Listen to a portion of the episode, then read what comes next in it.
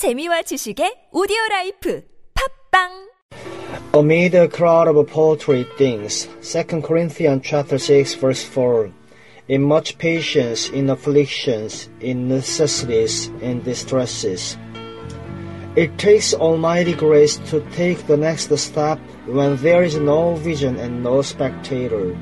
The next step in devotion, the next step in your study, in your reading, in your kitchen the next step in your duty.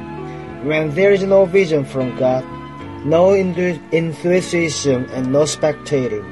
It takes far more of the grace of God, far more conscious throwing upon God to take that step than it does to preach the gospel.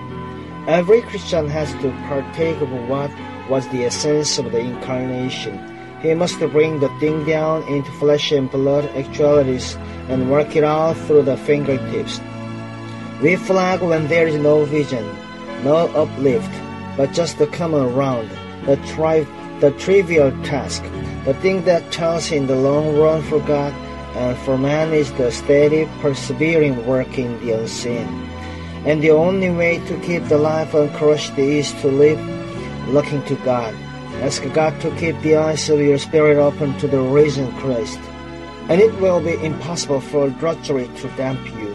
Continually get away from pettiness and paltriness of mind and, go out into the certain chapter of St. John's Gospel amid a crowd of paltry things.